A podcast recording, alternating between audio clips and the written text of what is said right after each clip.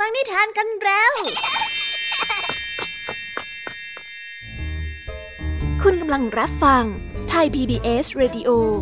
ต่อจากนี้ไปขอเชิญทุกทุกท่าน รับฟังรายการ นิทานแสนสนุกสุดหันษา ที่รังสรรค์มาเพื่อน้องๆ ในรายการ Kiss Hour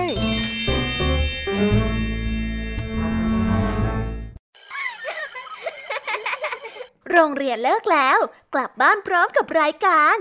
Kiss Hours โดยบรรยาชยโย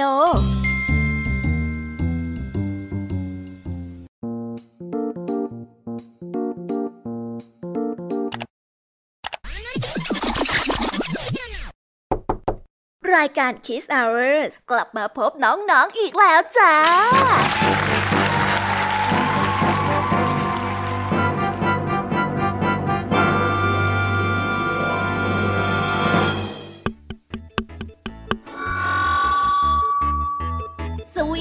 วัสดีน้องๆชาวรายการ Kiss Hour ทุกๆคนนะคะ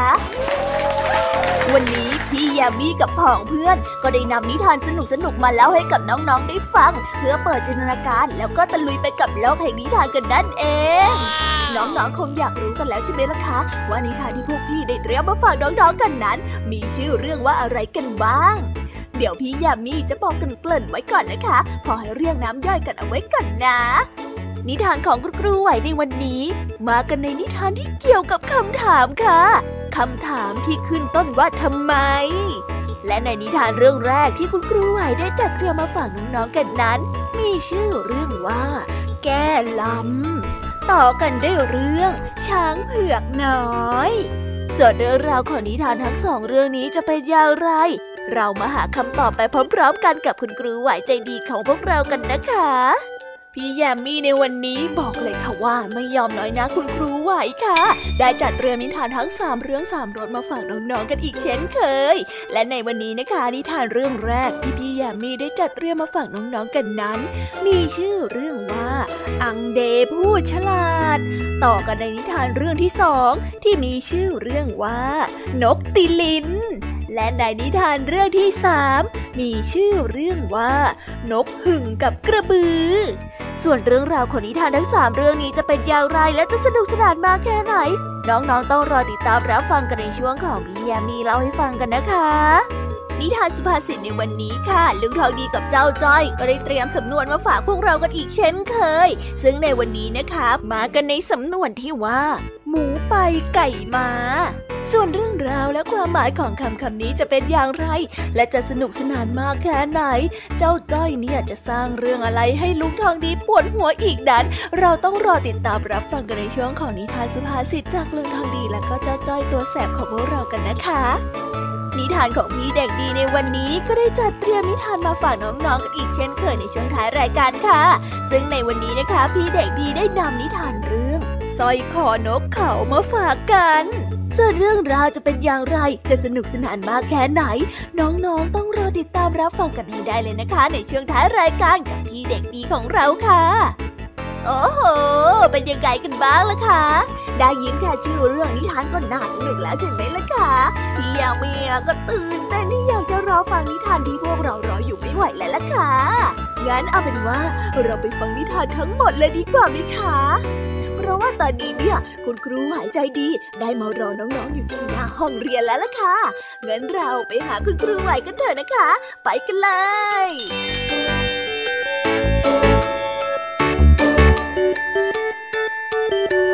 うん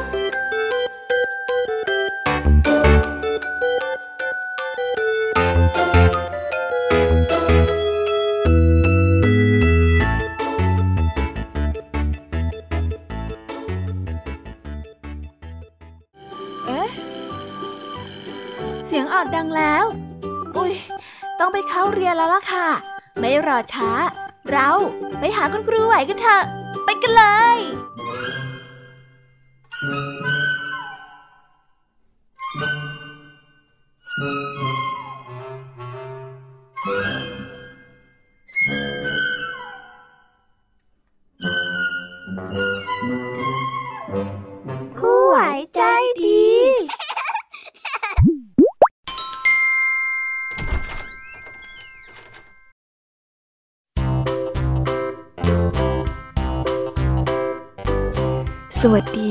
เด็กๆ วันนี้นะคะก็กลับมาพบกับคุณครูไหวกันอีกเช่นเคยค่ะ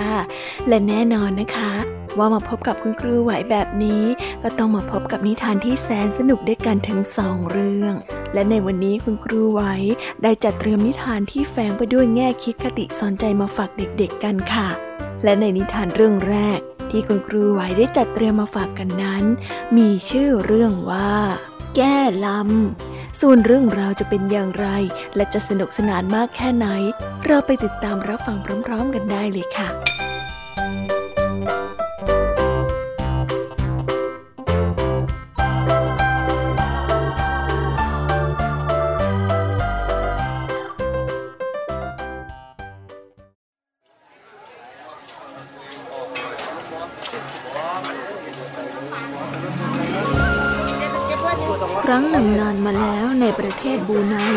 มีชายคนหนึ่งมาเที่ยวซื้อข้าวของในเมือง เขาใช้เงินซื้อข้าวของอย่างอื่นจนหมด จนไม่เหลือเงินไปซื้ออาหาร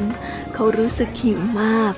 ยิ่งเดินผ่านร้านขายอาหาร ที่กำลังย่างเนื้อส่งกลิ่นหอมอบอวนเมื่อได้กลิ่นเนื้อย่างชายคนนั้นได้กลืนน้ำลายลงคอด้วยความหิวพลันมีเสียงร้องเอะอะมาจากห้องของเจ้าของร้าน แล้วชายเจ้าของร้านก็วิ่งมายืนชี้หน้าแล้วร้องขึ้นว่า นี่ไอ้คนมาเนจร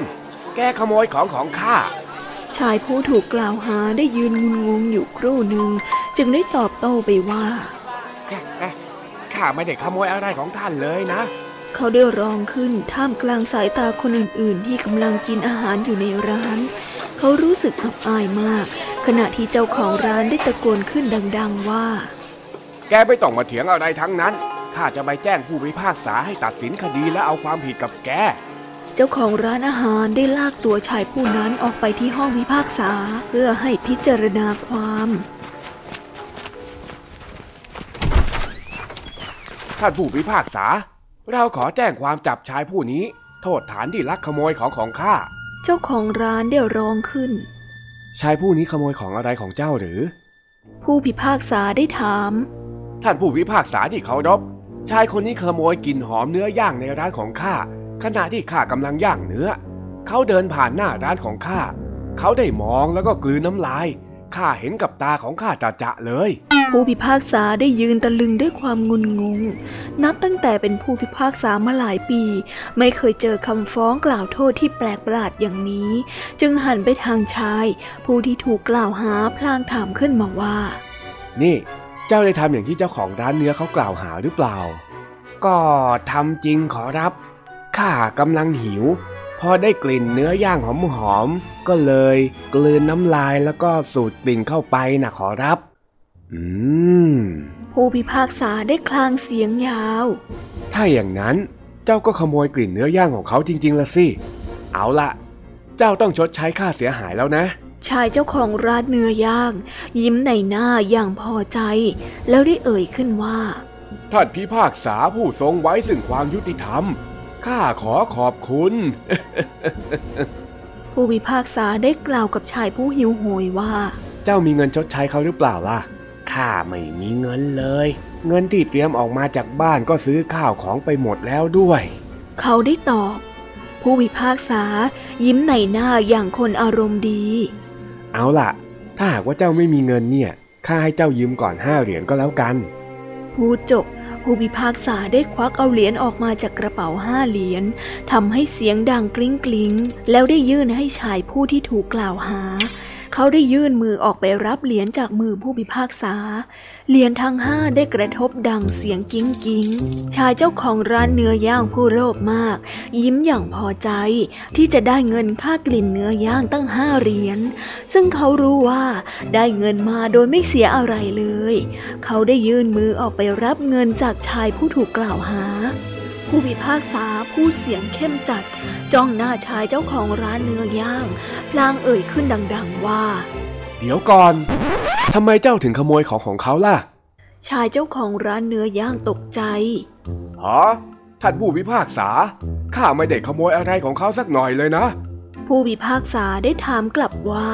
แล้วเจ้าได้ยินเสียงเหรียญกระทบกันหรือเปล่าล่ะ ได้ยินสิ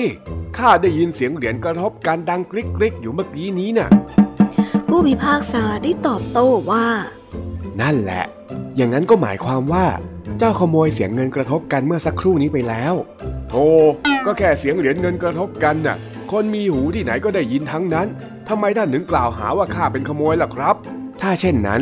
ใครๆก็มีจมูกสูดดมกลิ่นเนื้อย่างได้ละสิ แล้วเจ้าจะไปกล่าวหาว่าเขาขโมยกลิ่นเนื้อได้อย่างไรกันชายเจ้าของร้านได้อึ้งพูดอะไรไม่ออก ขณะเสียงของผู้พิพากษาได้ดังขึ้นว่า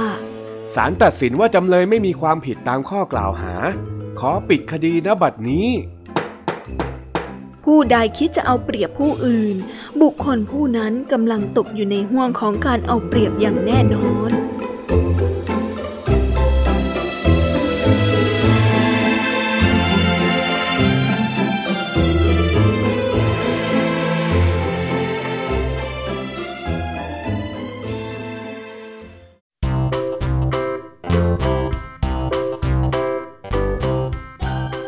ก็จบกันไปเป็นที่เรียบร้อยแล้วนะคะสำหรับนิทานในเรื่องแรกของคุณครูไหว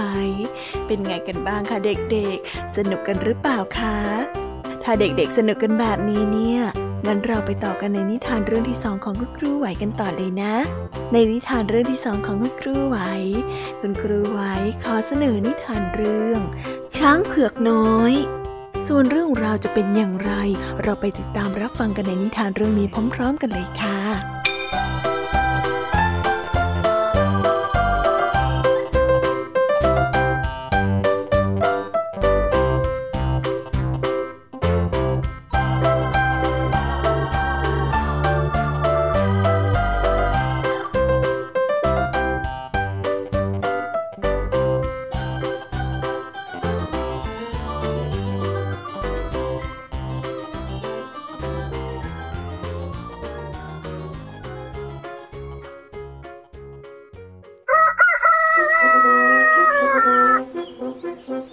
กาละครั้งหนึ่งนานมาแล้ว มีแม่ช้างป่าตัวหนึ่ง อาศัยอยู่ในป่ารกและกว้างขวาง ต่อมา แม่ช้างได้คลอดลูกออกมาเป็นช้างเผือกขาวไปทั้งตัว ช้างเผือกน้อยมีผิวเป็นสีชมพู ขนมีสีขาวผ่องระยับไปทั้งตัว ดวงตาใสแวววาว มันเป็นลูกช้างที่น่ารักน่าเอ็นดู แม่ช้างรู้สึกภูมิใจที่มีลูกช้างที่น่ารัก จึงได้เลี้ยงลูกช้างด้วยความรักและเอาใจใส่ คอยระแวดระวังภัยยามค่ำคืนอยู่ไม่ห่างไกล ให้กินอาหาร ให้กินนมอย่างเอาใจใส่ เมื่อวันเวลาผ่านไป ลูกช้างเผือกน้อยได้เจริญเติบโตขึ้นทุกวัน จนเจ้าช้างน้อยนั้นเติบโตพอที่จะดูแลตัวเองได้ แม่ช้างป่าเริ่มคิดถึงอนาคตของลูกช้าง แม่ช้างคิดว่า ลูกช้างเผือกน้อย น่าจะได้อยู่กับผู้คนมากกว่าที่จะอยู่ในป่าเหมือนแม่ช้าง หรือช้างป่าตัวอื่นในหมู่บ้านมีผู้คนจำนวนมากต้องการที่จะเลี้ยงลูกช้างเผือกด้วยอาหารอย่างดี และลูกช้างก็ไม่ต้องทำงานหนัก ถึงเวลาจะกินอาหาร ผู้คนจะเอาอาหารมาให้ลูกช้างเผือกกินอย่างอิ่มน้ำสำราญ วันหนึ่ง แม่ช้างจึงได้เอ่ยกับลูกช้างว่า ลูกเอ้ยบัดนี้เจ้าจเจริญเติบโตและดูแลตัวเองได้แล้ว เจ้าเป็นช้างเผือกที่มีบุญบารมี แม่คิดว่า พื้นป่าที่เราอาศัยอยู่ไม่เหมาะกับเจ้า เจ้าควรไปอยู่ในหมู่บ้านของผู้คน พวกเขาจะรักและเอาใจใส่ในฐานะที่เจ้าเป็นช้างเผือก เจ้าไม่ต้องทำงานหนัก ก็จะมีอาหารกินอย่างอุดมสมบูรณ์ ยิ่งเจ้าได้เป็นช้างเผือกคู่บารมีของพระราชา ลูกของแม่จะมีเกียรติและมีชื่อเสียง ลูกช้างเผือกได้ยินแม่พูดดังนั้นจึงได้เอ่ยขึ้นไปว่าลูกจะทำตามที่แม่บอกทุกอย่างเลยครับ สิ่งใดที่แม่ว่าดี ลูกก็ว่าดีครับ แม่ช้างป่า แม้จะรักและอาวรลูก แต่เพื่อความเจริญรุ่งเรืองของลูก แม่ช้างก็ต้องยอม แม่ช้างจึงได้กำชับลูกผู้ที่สง่างามออกไปอีกครั้งหนึ่งว่า ขณะที่ลูกไปอยู่กับผู้คน ลูกควรจะอดทนและเชื่อฟังผู้คนเหล่านั้นให้มากๆนะลูก ครับแม่เมื่อแม่ช้างป่าและลูกช้างเผือก กล่าวคำล่ำลากันแล้ว แม่ช้างก็ได้ปล่อยลูกช้างเผือกออกไปจากป่า ลูกช้างได้เดินพ้นออกไปจากป่าใหญ่ และเข้าเขตที่อยู่อาศัยของผู้คน ซึ่งมีสภาพเป็นหมู่บ้าน ชาวบ้านเห็นช้างเผือกน้อยต่างตื่นเต้นยินดี เรียกกันออกมาดูพลางตะโกนร้องบอกกันว่า เอ้เอ้พวกเรา มาดูช้างเผือกกันเร็วดูสินะหลงมาจากป่าไหนก็ไม่รู้ มันคงอยากมาอยู่กับพวกเราแน่เลย เออไหนไหนไหนไหนไหนหรอลูกช้างเผือกเฮ้ยไหนอะฉันอยากเห็นจังเลย ชาวบ้านต่างเอากล้วย อ้อย ผักและผลไม้มาให้ลูกช้างเผือกกิน ลูกช้างได้กินอาหารจนอิ่มหนำพลางนึกถึงแม่ช้าง ที่แม่พูดไว้ก่อนที่มันจะออกจากป่านั่นเป็นความจริง ผู้คนนั้นรักและต้อนรับช้างเผือกอย่างตื่นเต้นและยินดี นับตั้งแต่วันนั้น ลูกช้างเผือกจึงอาศัยอยู่ในหมู่บ้านนั้น พวกชาวบ้านได้นำอาหารมาให้ลูกช้างได้กินจนอิ่มน้ำสำราญ ลูกช้างเผือกน้อยมีความสุข แต่ระยะหนึ่งผ่านไป ชาวบ้านก็เริ่มใช้งานลูกช้างเผือก เช่นการเอาถังตักน้ำยื่นให้และบอกว่าเฮ้ยเจ้าช้างเผือกน้อย จงไปตักน้ำมาให้พวกเราเอาไว้อาบหน่อยสิลูกช้างเผือกได้เอางวงหิ้วถังไปตักน้ำเที่ยวแล้วเที่ยวเล่า จนกว่าจะเต็มโอ่ง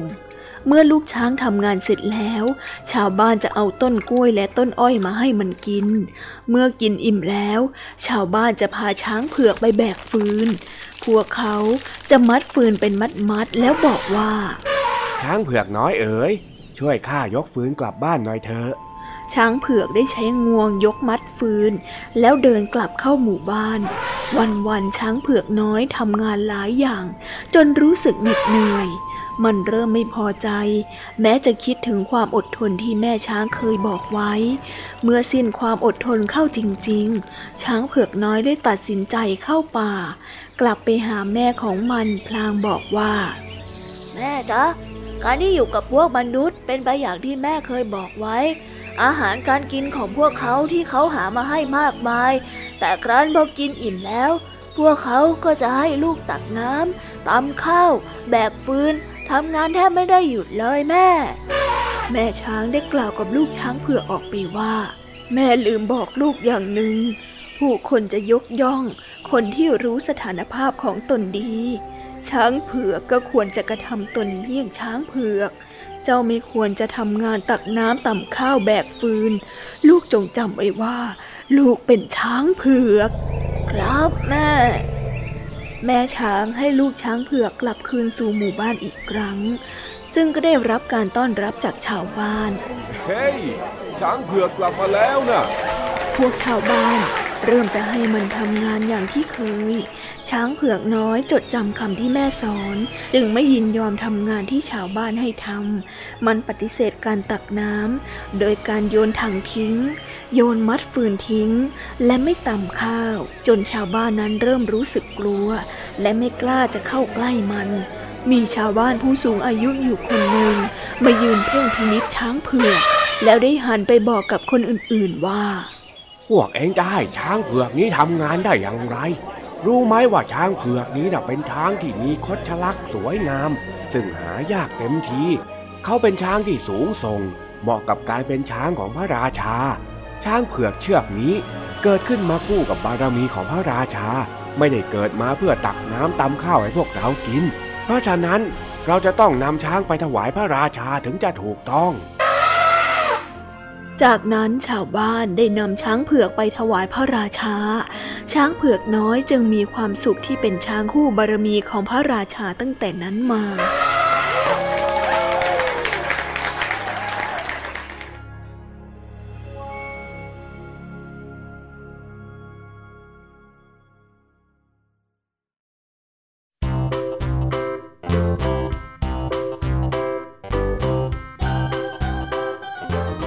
แล้วก็จบกันไปเป็นที่เรียบร้อยแล้วนะคะสำหรับนิทานทั้งสองเรื่องของคุณครูไหว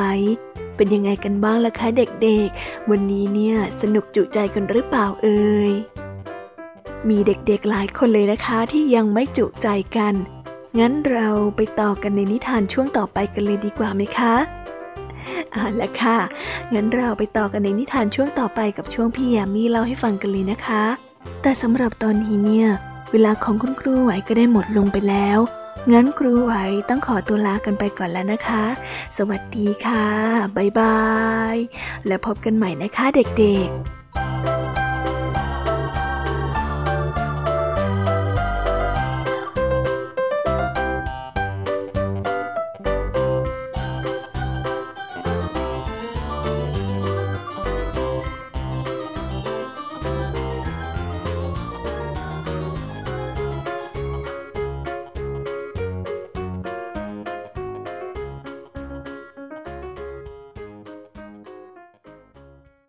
จัดใหญ่ให้เยอะ รายการสำหรับเด็กและครอบครัว จากไทย PBS ดิจิทัล Radio ทุกวันจันทร์ถึงอาทิตย์ จันทร์ถึงศุกร์8นาฬิกา รายการมัมแอนเมาส์16นาฬิกา รายการเสียงสนุก 17นาฬิกา รายการคิสอ้าววันเสาร์6นาฬิกา รายการนิทานสุภาษิต7นาฬิกา รายการพระอาทิตย์ยิ้มแฉ่ง 8นาฬิการายการ Kiss Rangers 17นาฬิการายการ Youth Voice วันอาทิตย์ 6นาฬิการายการนิทานคุณธรรม 7นาฬิการายการพระอาทิตย์ยิ้มแฉ่ง8นาฬิการายการท้าให้อ่าน 17นาฬิการายการเด็กรู้สู้ภัย และ 17นาฬิกา30นาทีรายการ Teen Space ส่งเสริมคุณภาพชีวิต สร้างเสริมความคิดและจินตนาการ กับไทย PBS ดิจิทัล Radio สถานีวิทยุดิจิทัล จากไทย PBS ส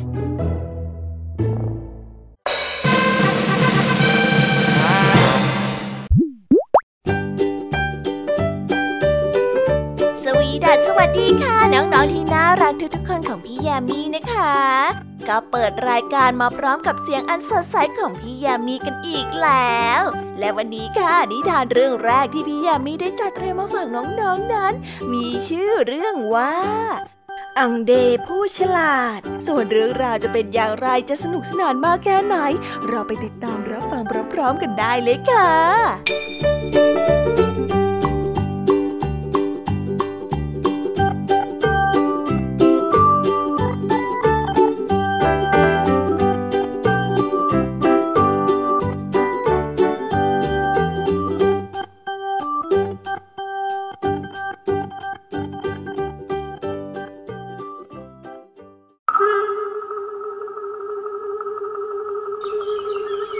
เรื่องนี้เกิดขึ้นเพราะเศรษฐีคนหนึ่งชื่อว่าปาโบ ซึ่งเป็นเพื่อนของอังเดที่เป็นคนยากจน วันหนึ่งอังเดได้ไปหาเพื่อนของเขา ฉันมาที่นี่ก็เพื่อจะขอเสาที่ท่านไม่ได้ใช้สักต้นหนึ่งน่ะ อังเดได้พูดงั้นเหรอ ฉันมีอยู่ต้นหนึ่งน่ะ ดูโน่นสิปาโบได้ตอบ และชี้ให้อังเดดูกองไม้เสาที่เพิ่งเอาลงมาจากภูเขา ขอให้ฉันสักต้นหนึ่งได้ไหม ฉันต้องการเสาสักต้นหนึ่งเอาไปทำบ้านใหม่น่ะ อังเดได้ขอ ปาโบยินดีอนุญาต ให้เสาตามที่อังเดนั้นต้องการ เลือกเอาเองเถอะ ของของฉันก็เหมือนของของท่านอยู่แล้ว ท่านเองก็รู้ดีอยู่แล้วนี่นาเอาเลยตามสบาย เขาได้พูด เมื่ออังเดปลูกบ้านเสร็จเรียบร้อยแล้ว เขาได้เชิญปาโบผู้เป็นเพื่อนให้ไปเที่ยวที่บ้าน ปาโบได้เห็นบ้านของอังเดสวยงามกว่าบ้านของตน เขาได้เกิดนึกอิจฉาขึ้นมาในทันที เขายิ่งนึกถึงบ้านอันสวยงามของอังเดก็ยิ่งไม่สบายใจ ในที่สุดเขาได้ไปหาอังเดและพูดขึ้นว่า นี่ ฉันจะเป็นต้องใช้เสาเพื่อปลูกบ้านใหม่ ขอเสาที่ฉันเคยให้ท่านคืนเถอะ อังเดรู้สึกประหลาดใจที่ได้ยินเพื่อนพูดเช่นนั้น ถ้าท่านเอาเสาไป แล้วบ้านของฉันก็พังละสิ ฉันไม่ให้ท่านคืนหรอกไม่ได้แน่ ๆ ฉันจะทำอย่างนั้นได้อย่างไรกัน ถ้าหากว่าท่านต้องการคืนจริง ๆ แล้วก็ฉันจะจ่ายค่าเสาให้ก็แล้วกัน อังเดได้พูดขึ้น ฉันไม่ต้องการเงิน ฉันแค่อยากได้เสาของฉันปาโบได้พูด งั้นฉันจะเปลี่ยนเอาเสาที่ใหญ่และดีกว่านี้ให้เอาไหม อังเดได้ขอร้อง ไม่ได้ ฉันต้องการเสาของฉันปาโบยืนกลานเสียงแข็ง อังเดหมดความอดทนจึงได้ร้องขึ้นมาว่า ฉันจะไม่ยอมทำลายบ้านฉันเพื่อเอาเสาให้กับท่านแน่ๆ ยังไงซะฉันก็ไม่คืนเสาให้ท่าน ถ้าเช่นนั้น ฉันก็จะพาท่านไปศาลปาโบได้พูดขึ้น ก็แล้วแต่ท่านสิ ฉันไม่ได้ว่าอะไรนี่ อังเดได้ตอบ เช้าวันรุ่งขึ้น ทั้งสองได้เดินทางเข้าไปในเมือง เพื่อเข้าเฝ้าพระเจ้าแผ่นดินปาโบได้เอาเงินติดตัวไปด้วย เพราะคิดว่าพกเงินง่ายกว่าคนเอาอาหารไปด้วย ส่วนอังเดได้เตรียมอาหาร มีข้าวปลาไปกินแทนที่จะพกเงิน เที่ยงวันแล้ว ทั้งสองยังไม่ถึงพระราชวัง เพราะพระราชวังนั้นอยู่ไกลมาก ในระหว่างทางนั้นก็ไม่มีบ้านที่จะหยุดพักได้เลย ปาโบไม่มีอะไรจะกิน เพราะเขาไม่ได้เอาข้าวมากิน เพื่อนเอ๋ย ดูท่านน่าจะหิวมากเลยนะ มาสิ มากินข้าวกับฉันเถอะ อังเดได้พูดปาโบรู้สึกยินดีที่มีอาหารกิน เขากินเอากินเอาอย่างรวดเร็ว เขากินมากกว่าอังเดเสียอีก เมื่อเขามาถึงพระราชวัง และได้เข้าเฝ้าพระเจ้าแผ่นดิน ปาโบก็ได้กราบทูลขึ้นไปว่า ข้าขอกราบถวายบังคม ขอได้โปรดทรงตัดสินข้าพเจ้าด้วย คือว่าอังเดรนั้นได้ขอยืมเสาไปจากข้าพเจ้า แต่บัดนี้ข้าพเจ้าต้องการเสานั้นคืน แต่เขาก็ไม่ยอมให้ ควรทำอย่างไรดีพระเจ้าค่ะ อังเดได้ทูลตอบ เป็นความจริงพระเจ้าค่ะ แต่ว่าปลาโบก็ได้กินอาหารของข้าพเจ้า เขาได้กินข้าวและปลาของข้าพเจ้าไปมากเช่นเดียวกัน บัดนี้ข้าพเจ้าต้องการอาหารคืน แต่เขาก็ไม่ยอมคืนให้กับข้าพเจ้า แต่เจ้าเป็นคนให้ข้าวและปลานั่นกับข้าเองนะปาโบได้ทูลแย้ง แต่ว่าเจ้าก็เป็นคนให้เสากับข้าเองนี่ อังเดได้แย้งขึ้นบ้าง พระเจ้าแผ่นดินจึงได้ตรัสออกไปว่า ยุติธรรมดีแล้ว อังเดรจะต้องคืนเสาให้กับเจ้าของไป ส่วนปาโบก็ต้องคืนข้าวและปลาให้กับอังเดรเป็นอันว่าหมดเรื่องกันนะ ปิดคดีได้ เมื่ออังเดมาถึงบ้าน เขาได้ถอนเสาออกจากบ้านของเขา เขาได้เอาเสาไปคืนปาโบพลางพูดว่า นี่แหละเสาของท่าน ฉันได้เอามาคืนตามคำตัดสินของพระเจ้าแผ่นดินแล้ว ทีนี้ก็ถึงคราวของท่านบ้างละ่ะ นี่เห็นไหม ด้วยมีดเล่มนี้นี่แหละ ฉันจะผ่าท้องของท่าน แล้วก็เอาข้าวกับปลากลับคืนออกมา นี่ก็เป็นไปตามคำตัดสินของพระเจ้าแผ่นดินเช่นกัน มามะ ปาโบตัวสั่นด้วยความกลัว พลางตอบไปว่าเฮ้อท่านไม่จำเป็นจะต้องเอาเสาคืนมาให้ฉันเลยมมันเป็นของท่านแล้ว เอาไปเถอะ อย่าพาท้องของฉันเลย ไม่ เราต้องทำตามคำสั่งของพระเจ้าแผ่นดิน มาสิ เปิดท้องของท่านแล้วเอาเสื้อออกซะ เดี๋ยวฉันจะกรีดมันเอง อังเดพูดต่อไป อังเดรอย่าเลย ปล่อยให้ฉันตายไปก็เท่านั้น ถ้าหากว่าท่านไม่ผ่าท้องของฉัน ฉันจะยกที่ดินของฉันครึ่งหนึ่งปล่อยฉันไปเถิดนะ ท่านเอาไปเลยเอาที่ดินของฉันไปเลยปาโบได้ขอร้อง ไม่เอา ฉันต้องการข้าวและปลาของฉันเท่านั้น เอาคืนมาเดี๋ยวนี้ อังเดได้พูด พลางจับปาโบติดกับเสา เขาได้ขยับมีดเตรียมผ่าท้อง ได้โปรดเถิดอย่าทำฉันเลย ฉันยกที่ดินของฉันให้ท่านทั้งหมดเลย ปล่อยฉันไปเถอะ ฉันจะยกทุกสิ่งทุกอย่างที่ฉันมีให้ท่านหมดเลย ปาโบได้ร้องออกมาด้วยความหวาดกลัวขอร้องละอังเดยอมยกชีวิตให้ปาโบ อังเดได้กลายเป็นเศรษฐีในที่สุด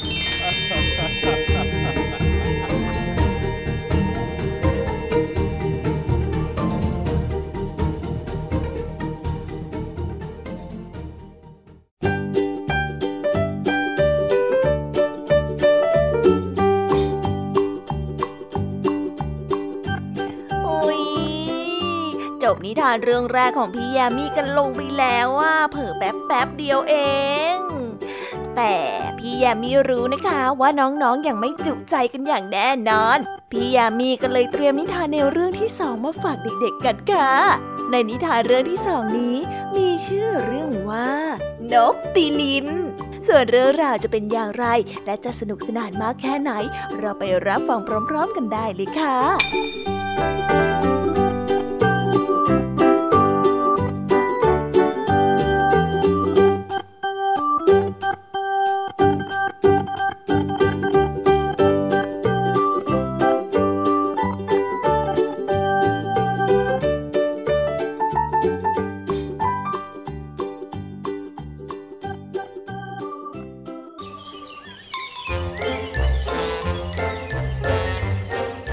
ประเทศฟิลิปปินส์มีนกชนิดหนึ่งเรียกกันว่า นกติลิน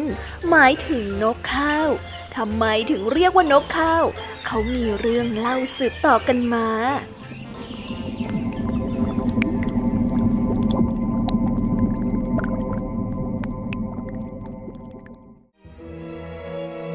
วันหนึ่งขณะที่ผู้เป็นแม่กำลังตำข้าว พื่อเตรียมเอาไว้หุงในตอนเย็น ลูกสาวคนเล็กของหล่อนก็วิ่งเข้ามาหาแล้วพูดว่า แม่จ๋าขอข้าวให้หนูกินหน่อยเถอะนะ กินไม่ได้หรอก มันไม่ดีหรอกนะข้าวดิบๆอย่างเนี้ย เอาไว้ให้แม่หุงเสร็จเสียก่อนนะ ค่อยกินในตอนเย็นเธอเมื่อหล่อนตำข้าวเสร็จแล้ว ก็เอาข้าวในครกใส่กระดง ฝัดเอาแกลบและรำออก หล่อนฝัดอยู่หลายครั้งจนหมดแกลบ แล้วก็เอาข้าวสารใส่ในกระบุง เอากระดงปิดปากกระบุงไว้ แล้วหล่อนก็ได้เอาหม้อน้ำขึ้นทูลบนศีรษะ และได้ออกไปตักน้ำที่ลำธารหล่อนเดินออกไปไม่ทันไร ลูกสาวของหล่อนก็ได้วิ่งมาที่กระบุงข้าว แม่หนูได้เอื้อมมือหยิบลงไป กอบข้าวในกระบุงจนเต็มฝ่ามือ แต่แม่หนูไม่ได้ระมัดระวังตัว จึงตกลงไปในกระบุง กระด้งที่ครอบอยู่ได้ปิดลงไป เมื่อผู้เป็นแม่ได้กลับมา หล่อนก็ได้ยินเสียงนกร้อง หล่อนนึกสงสัยจึงได้เงี่ยหูฟัง หล่อนสังเกตว่าน้ำเสียงนั้นออกมาจากกระบุงข้าว หล่อนจึงได้ยกกระดงที่ปิดปากกระบุงออกอะอะไรกันเนี่ย นกเข้าไปอยู่ในนี้ได้ยังไงกันน่ะ หล่อนได้ร้องอุทาน เมื่อมองเห็นนกสีน้ำตาลตัวเล็กๆ บินออกมา ขณะที่นกน้อยได้บินออกมา มันได้ร้องว่า ลาก่อนแม่ ลาก่อน ลาก่อน อันนี้จ้าแม่หนูน้อยคนนั้นได้กลายเป็นนกไปเสียแล้ว และนกตัวสีน้ำตาลตัวนั้นเองที่ชาวฟิลิปปินส์เรียกว่า นกติลิน หรือนกข้าว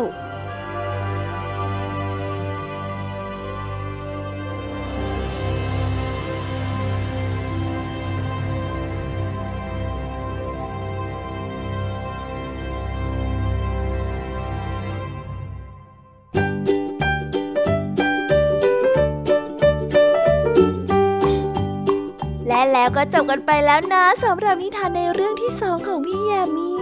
เป็นไงกันบ้างคะน้องๆ สนุกจุใจกันแล้วหรือยังเอ่ยฮะอะไรนะคะ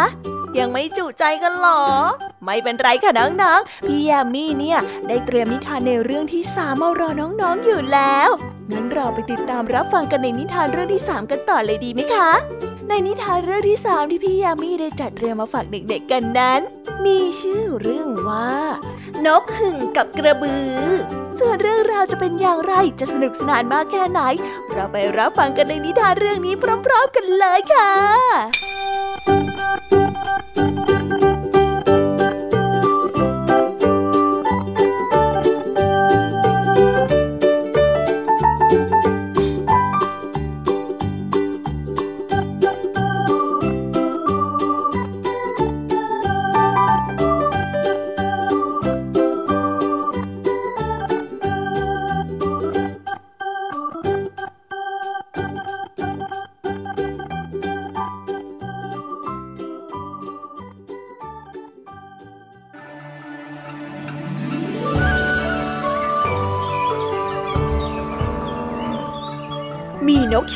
ในฟิลิปปินส์ที่ไม่ทราบชื่อ แต่ธรรมชาติของมันชอบร้องทำเสียงหึ่งหึ่งในภาษาอังกฤษเรียกว่า hummingbird ในที่นี้ขอเรียกชื่อนกนี้ว่า นกหึ่งตามเสียงร้องของมัน และในฟิลิปปินส์เรียกกระบือว่าคาราบาว ในที่นี้ขอเรียกว่ากระบือ เพื่อให้เข้าใจง่ายขึ้น ในวันที่อากาศร้อนมากวันหนึ่ง ขณะที่กระบือได้นอนพักอยู่ใต้ต้นควินิน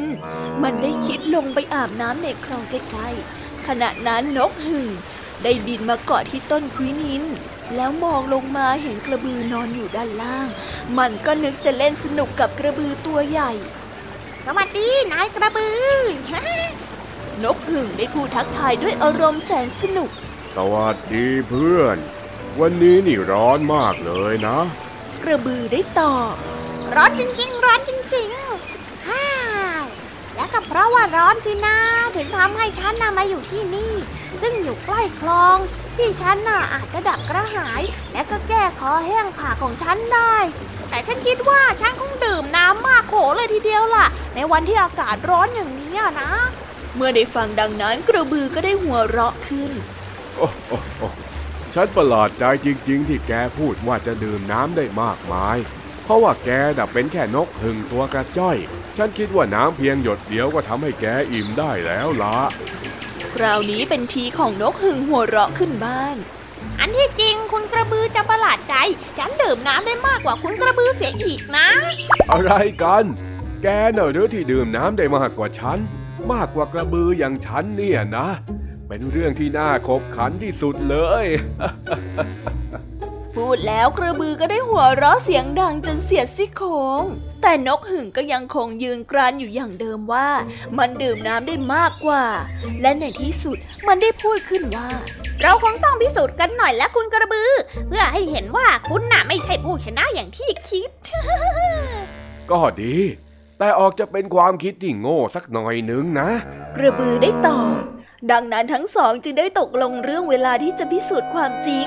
นกหึ่งฉลาดพอที่จะรู้ว่าเวลาน้ำขึ้นน้ำลงตอนไหน รู้ว่าตอนเริ่มต้นการแข่งขันจะเป็นเวลาที่น้ำขึ้น ดังนั้นจึงบอกให้กระบือเป็นฝ่ายเริ่มต้นก่อน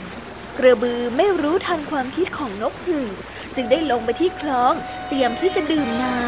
ำเดี๋ยวแกจะได้เห็นในไม่ช้าว่าฉันนั้นดื่มน้ำได้มากแค่ไหน กระบือได้พูด แล้วก้มลงดื่มน้ำในคลอง กระบือตั้งหน้าตั้งตาดื่มน้ำแต่แทนที่น้ำจะลดกลับสูงขึ้นเรื่อยๆ ดูเหมือนว่าจะยิ่งดื่มก็จะยิ่งเพิ่มสูงขึ้น และในที่สุดได้ดื่มจนอิ่มแปร่แต่ไม่อาจดื่มต่อไปได้ เพราะท้องนั้นใกล้จะระเบิดออกมาเต็มทีกระบือจึงได้ถอยหลังกลับขึ้นมาแล้วนี้ก็ถึงตาฉันบ้างแล้วนะ นกหึ่งได้พูด แกคงดื่มน้ำไม่ได้มากเหมือนอย่างที่ฉันดื่มหรอกนะ กระบือได้พูดอย่างมั่นใจ เห็นท่าจะไม่จริงกระมัง ดูแล้วเนี่ยคุณกระบือจะไม่ได้ดื่มน้ำเลยนะ ถ้าดื่มจริงเนี่ย น้ำก็คงลดไปมากกว่านี้แล้วล่ะทั้งสองได้โตเถียงกันอยู่นาน กระบืออ้างว่าดื่มน้ำเข้าไปมากจนท้องแทบจะระเบิด จะว่าไม่ได้ดื่มอย่างไร ขณะที่เถียงกันอยู่นั้น นกหึ่งสังเกตว่า น้ำนั้นเริ่มลดลง จึงได้ก้มหัวลงไปที่คลอง เมื่อนกหึ่งยื่นจะงอยปากลงไปในน้ำนั้น จึงดูเหมือนว่าน้ำนั้นจะถูกดูดขึ้นมา นกอยู่ในอาการเช่นนี้เป็นเวลานาน ขณะเดียวกันน้ำในคลองนั้นก็ได้ลดน้อยลง ลดลง ลดลงจนต่ำที่สุด ซึ่งกระบือได้เฝ้ามองด้วยความแปลกใจ จนนกหึ่งขึ้นมายืนอยู่ข้างๆ ท่านเห็นแล้วใช่ไหมล่ะคุณกระบือ ว่าฉันนั้นดื่มน้ำได้มากกว่าท่าน ฉันดื่มน้ำจนลดลงไปถึงก้นคลองเลยล่ะอไปดีกว่า อิ่มท้องก็อิ่มใจ ไปแล้วนะเพื่อนยากพูดแล้วนกหึ่งก็บินหนีไป พร้อมกับหัวเราะชอบใจ แต่กระบือคงนอนอยู่ที่นั่นเพราะดื่มน้ำจนอิ่มมากเกินไป ขยับตัวไม่ไหว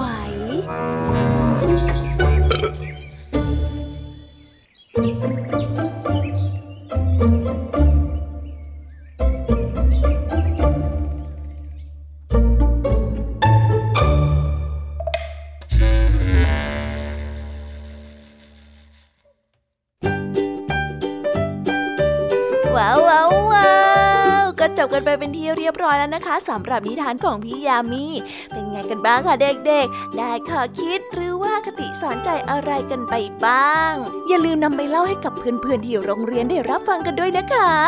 แต่สำหรับตอนนี้เนี่ยเวลาของช่วงพี่ยามีเล่าให้ฟังก็หมดลงไปแล้วล่ะค่ะพี่ยามีก็ต้องขอส่งต่อน้องๆให้ไปพบกับลุงทองดีแล้วก็เจ้าจ้อยในช่วงต่อไปกันเลย เพราะว่าตอนนี้เนี่ยลุงทองดีกับเจ้าจ้อยอะบอกว่าให้ส่งน้องๆมาในช่วงต่อไปเร็วอยากจะเล่านิทานจะแย่แล้วเอาละค่ะงั้นพี่ยามีต้องขอตัวลากันไปก่อนแล้วนะคะ เดี๋ยวกลับมาพบกันใหม่บ๊ายบายไปหาลุงทองดีกับเจ้าจอยกันเลยค่ะ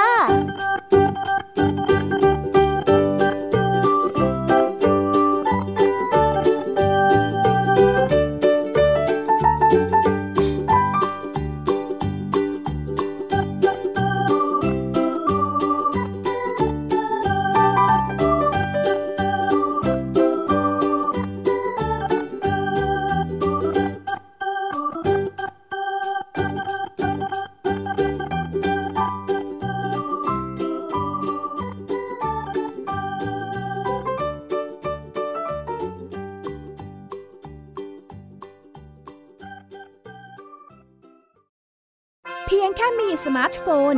ก็ฟังได้ไทย PBS ดิจิทัล Radio สถานีวิทยุดิจิทัลจากไทย PBS เพิ่มช่องทางง่าย ๆ ให้คุณได้ฟังรายการดีๆ ทั้งสดและย้อนหลัง ผ่านแอปพลิเคชันไทย PBS Radio หรือเวอร์ไบเว็บไทยพีบีเอสเรดิโอคอมไทยพีบีเอสดิจิทัลเรดิโออินฟอร์ทนเมนต์ for all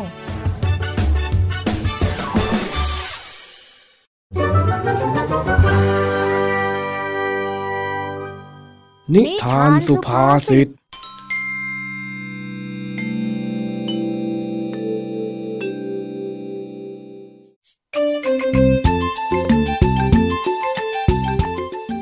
ไม่กี่วันบ้านของลุงยอดเพื่อนของลุงทองดีที่อยู่ในระแวกนั้นกำลังจะจัดงานบวชลุงทองดีจึงได้ชวนให้เจ้าจ้อยไปช่วยเตรียมงานด้วยกัน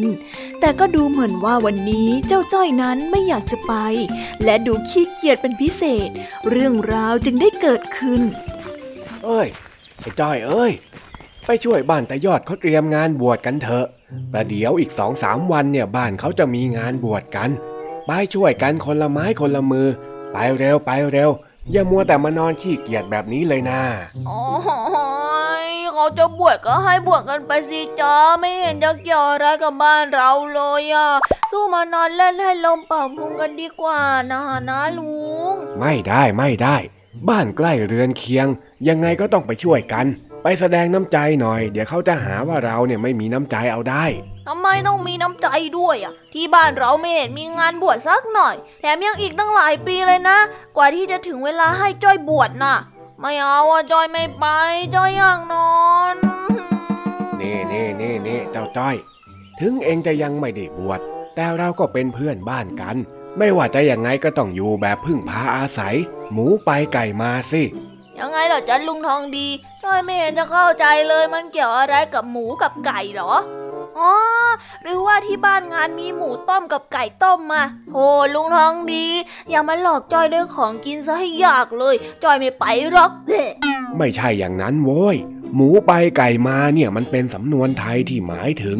การช่วยเหลือเกื้อกูลแบบถ้อยทีถ้อยอาศัยกัน ด้วยการให้สิ่งของแลกเปลี่ยน หรือช่วยเหลือกันบ้างในบางเวลาที่เขาต้องการ เพื่อว่าในวันข้างหน้าเนี่ย ถ้าหากว่าเรามีเรื่องเดือดร้อน เขาก็จะได้ช่วยเหลือเราบ้างยังไงล่ะ โอ้ แต่จ้อยไม่อยากไปนี่นะ เราช่วยเหลือตัวเราเองไม่ได้หรอจ้ะลุงทำไมต้องให้คนอื่นมาช่วยด้วยเรา เฮ้ย เอ็งนี่มันทั้งขี้เกียจทั้งขี้เถียงซะจริง เอ็งอยากจะโดนมาเงกดัดนิสัยใช่ไหมฮะจอจ้อยอ่าอ่าอ่าอ่าเดี๋ยวเดี๋ยวเดี๋ยวเดี๋ยวอย่าเคียงหัวจ้อยสิ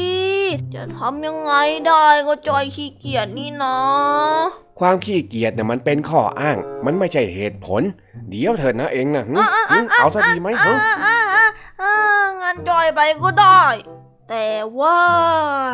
แต่ว่าอะไรของเองฮะ มัวแต่เล่นตัวอยู่นั่นน่ะ ถ้าเยอะซะจริงนะเองเนี่ยจอยอยากฟังนิทานสักเรื่องหนึ่งนะจ๊ะลุง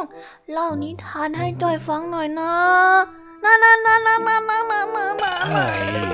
นี่ข้าก็รีบไปบ้านงานก็พออยู่แล้ว ยังจะต้องมาเล่านิทานให้เองฟังอีกแล้วเนี่ยฮะ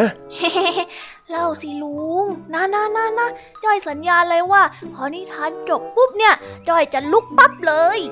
อ้าวอ้าวถ้าอย่างนั้นตั้งใจฟังเฮ้จ้า กาลครั้งหนึ่ง มีชายหนุ่มคนหนึ่ง ได้ช่วยเพื่อนบ้านที่กำลังหิวโหย ด้วยการแบ่งอาหารที่เขามีให้กิน เพื่อนบ้านของเขานั้นซาบซึ้งใจมากที่ได้รับการช่วยเหลือ เขาจึงนึกอยากจะตอบแทนชายหนุ่ม แต่ว่าเพื่อนบ้านของเขานั้นยากจนมาก เขาจึงไม่มีอะไรติดตัวเลยนอกจากเมล็ดทานตะวันเพียงสามเมล็ด เขาจึงได้มอบเมล็ดทานตะวันนั้นให้กับชายหนุ่ม ส่วนชายหนุ่มนั้นก็ได้รับไว้ ถึงแม้ว่าจะไม่ได้หวังอะไรเลยก็ตาม เวลาผ่านไป บ้านของชายหนุ่มนั้นถูกไฟไหม้ ไม่มีอะไรหลงเหลืออยู่เลย จะมีก็เพียงเมล็ดทานตะวันสามเมล็ด ที่เขาลืมเอาออกจากกระเป๋ากางเกง ในเมื่อเขาไม่เหลืออะไรแล้ว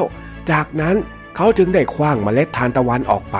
และนั่งฟูมฟายที่ตนนั้นหมดสิ้นเนื้อประดาตัว ผ่านไปไม่กี่วัน พอเข้าฤดูฝน เขาได้สังเกตว่ามีต้นอ่อนของทานตะวันงอกขึ้น เขาจึงได้รอให้มันเติบโต แล้วก็เก็บมันไปขาย พอได้เงินมาก็ซื้อเมล็ดทานตะวันเพิ่มมากขึ้นเรื่อยๆ จนวันหนึ่ง เขาก็กลายเป็นเจ้าของสวนทานตะวันขนาดใหญ่ ที่มีรายได้จากการขายทานตะวันมากมาย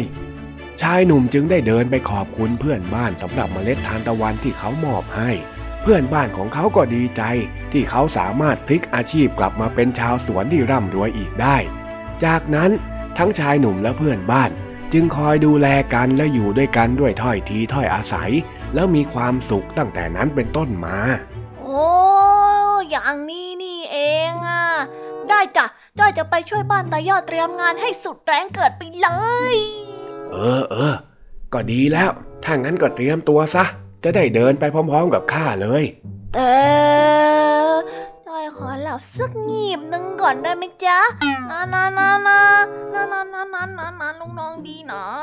ไม่ได้ไม่ได้ เองเนี่ยนะ มันว่าดื้อจริง ๆ เลย ไม่รู้ล่ะจ้อยหลับแล้วนะเฮ้ยเฮ้ยเฮ้ยไอ้จ้อย เองจะมาหลับแบบนี้ได้ไงเนี่ยฮะ ไอ้จ้อย เองตื่นขึ้นมาเร็วๆเลย นี่ถ้างั้นข้าไม่ให้ตังค์กินหนมนะเว้ยฮะฮะฮะอะไรนะลุงน้องดีอี๋อ่าตังหนมจ้อยอะไม่ต้องเอาแล้ว ไม่ต้องกินแล้วงั้นจ้อยหลับต่อแล้ว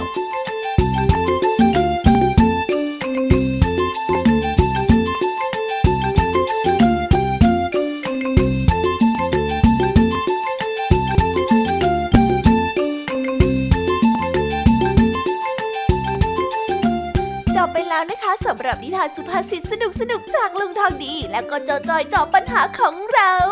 แต่เดี๋ยวก่อนนะคะน้องๆ อย่าเพิ่งรีไปไหนนะคะ เรายังมีนิทานแสนสนุกจากน้องเด็กดีมารอน้องๆอยู่แล้ว ถ้าน้องๆพร้อมกันแล้ว เราไปฟังนิทานจากพี่เด็กดีกันเลยค่ะ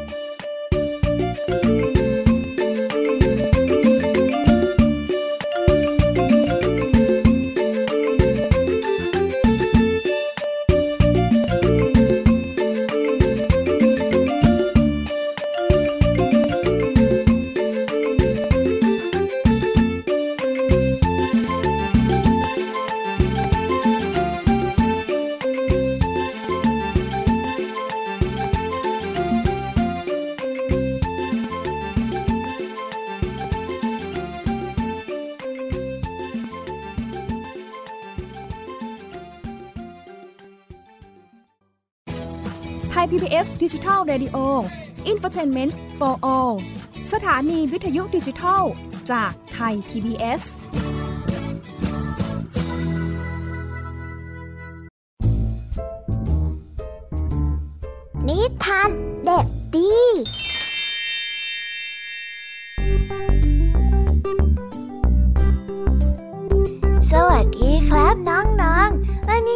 มาพบกับพี่เด็กดีกันอีกแล้ว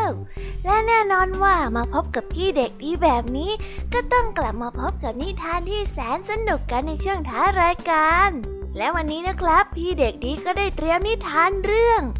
สร้อยคอนกเขามาฝากกัน ส่วนเรื่องราวจะเป็นอย่างไร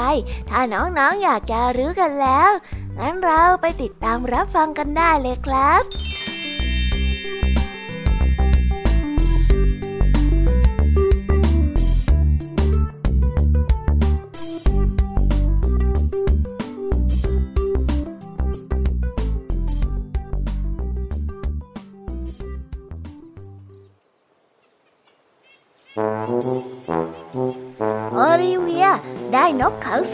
ตัวเป็นของขวัญวันเกิด เขาได้ถามปู่ของเขาไปว่าทำไมนกเขาถึงมีสร้อยคอล่ะครับ ปู่จึงได้เล่าให้เขาฟังว่า นานแสนนานมาแล้ว ได้มีนกเขาสวยงามอยู่ตัวหนึ่ง ขนของมันส่องประกายสีงาช้างและสีม่วง เสียงร้องของมันทำให้สวนทั้งสวนนั้นสดชื่น มันมีชีวิตที่แสนสุข มีอิสระเสรีในป่าอันกว้างใหญ่ แต่เจ้านกเขาตัวนี้เป็นนกที่เย่อหยิ่ง มันคิดว่าตนเองนั้นดีกว่าผู้อื่น วันหนึ่ง เจ้านกเขาเห็นสุนัขใส่ปลอกคอหนังประดับหมุดดูสวยงามเดินผ่านมาทันใดนั้นมันก็ตัดสินใจว่าจะต้องมีปลอกคอสักเส้น แต่ไม่ว่าจะสวมปลอกคอเส้นใดลำคอของมันก็บอบบาง และทนรับน้ำหนักไม่ไหว เจ้านกจึงโกรธตัวเองและตีปีกอย่างไม่พอใจ เจ้านกกางเขนอยากจะเอาใจใส่เจ้านกเขา จึงไปหาสร้อยคอเล็กๆเส้นหนึ่งมาให้สร้อยเส้นนี้สะท้อนแสงแดดเป็นประกาย ถึงจะไม่ใช่เครื่องประดับที่มีค่า แต่นกเขาก็พอใจมาก คราวนี้มันมีปลอกคอเหมือนสุนัขตัวนั้นแล้ว ตั้งแต่วันนั้น เจ้านกเขาก็ยิ่งแล้วก็ทะนงตนมากขึ้น สัตว์ทุกตัวมองเจ้านกเขาด้วยความแปลกใจ ที่เห็นมันสวมสร้อยคอ จ้านกเขาพอใจเครื่องประดับชิ้นใหม่เป็นอย่างมาก มันมักจะบินไปอวดเพื่อนๆตั้งแต่เช้าตรู่ เมื่อมันบินอยู่เหนือสระน้ำ มันจะส่องดูเงา เพื่อตรวจดูว่าสร้อยนั้นยังอยู่เรียบร้อยดีหรือเปล่า วันหนึ่ง นกเขาได้พบเจ้าสุนัขที่สวมปลอกคอหนังประดับด้วยหมุดสีทองอีกครั้ง แต่คราวนี้ปลอกคอของมันมีเชือกล่ามเมื่อเห็นเช่นนั้น เจ้านกเขาผู้ทนงตนก็เข้าใจแล้วว่าปลอกคอนี้ไม่ใช่เครื่องประดับที่มีไว้โอ้อวด แต่เป็นสิ่งแสดงความเป็นเจ้าของที่มนุษย์นั้นมีต่อสัตว์เลี้ยงของพวกเขาตั้งหากนกเขาอยากทำตัวเองให้เป็นอิสระแต่โดยเร็ว มันจึงได้ดึงสร้อยคอทิ้งไป แต่โชคร้ายที่ขนบนคอของมันยังมีรอยดำติดอยู่ นกเขาพยายามลบรอยดำนั้นออก แต่ก็เอาออกไม่ได้ และได้ถ่ายทอดมาจนถึงลูกหลานของมัน นกเขาจึงมีรอยสร้อยคออย่างที่เห็นในทุกวันนี้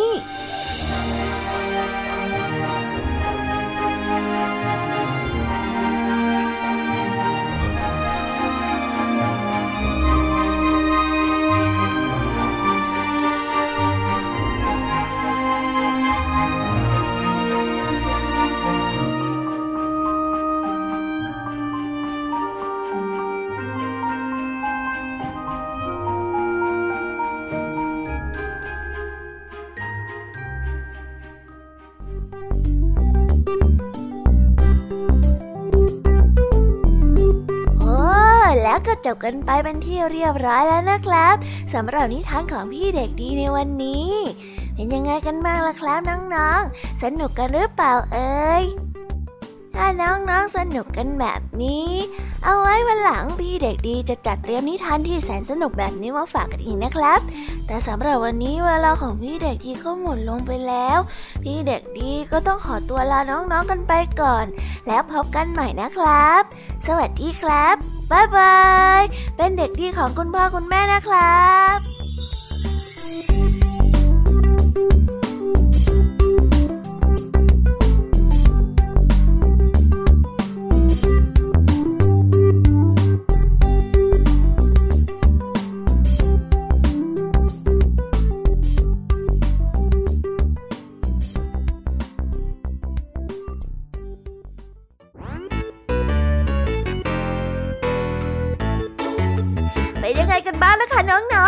นิทานหลากหลายเรื่องราวที่ได้รับฟังกันไปในวันนี้ สนุกกันหรือเปล่าเอ่ย หลากหลายเรื่องราวที่ได้นำมาเนี่ย บางเรื่องก็ให้ข้อคิดสะกิดใจ บางเรื่องก็ให้ความสนุกสนานเพลิดเพลิน แล้วแต่ว่าน้องๆเนี่ยจะเห็นความสนุกสนานในแง่มุมไหนกันบ้าง ส่วนพี่ยามีแล้วก็พ่องเพื่อนเนี่ยก็มีหน้าที่ในการนำนิทานมาส่งตรงถึงน้องๆแค่นั้นเองละค่ะ แล้ววันนี้นะคะ เราก็ฟังนิทานกันมาจนถึงเวลาที่กำลังจะหมดลงอีกแล้วอะหอย ใคร ที่ฟังไม่ทันเนี่ย หรือว่าฟังไม่ครบ ก็สามารถไปย้อนรับฟังได้ที่เว็บไซต์ไทย PBS Radio หรือที่แอปพลิเคชันไทย PBS Radio ได้นะ ถึงเวลาที่จะต้องกล่าวคำลาแล้วล่ะค่ะพี่ยามีต้องคิดถึงน้องๆอีก แน่เลย แต่ไม่ต้องห่วงนะคะน้องๆ พี่ยามีเนี่ยขอสัญญาเลยว่า จะกลับมาพบกันใหม่พร้อมกับนิทานที่แสนสนุกแบบนี้กันอีกแน่นอนค่ะน้องๆ อย่าลืมนำข้อคิดดีๆ ที่ได้จากการรับฟังนิทานที่แสนสนุกของคุณครูไหว พี่ยามีลุงทองดีและก็เจ้าจ้อย และก็นิทานจากพี่เด็กดีในวันนี้ไปใช้กันด้วยนะคะเด็กๆ เอาไว้พบกันใหม่ในวันพรุ่งนี้นะสำหรับวันนี้พี่ยามีต้องขอตัวลากันไปก่อนแล้วล่ะค่ะ สวัสดีค่ะบายบายนะคะนังนงและพบกันใหม่ค่ะ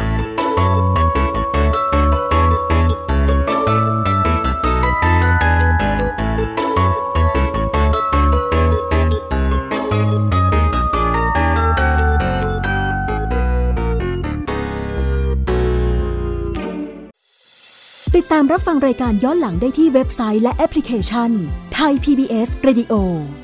ทย PBS ดิจิทัล Radio วิทยุข่าวสารสาระ เพื่อสาธารณะและสังคม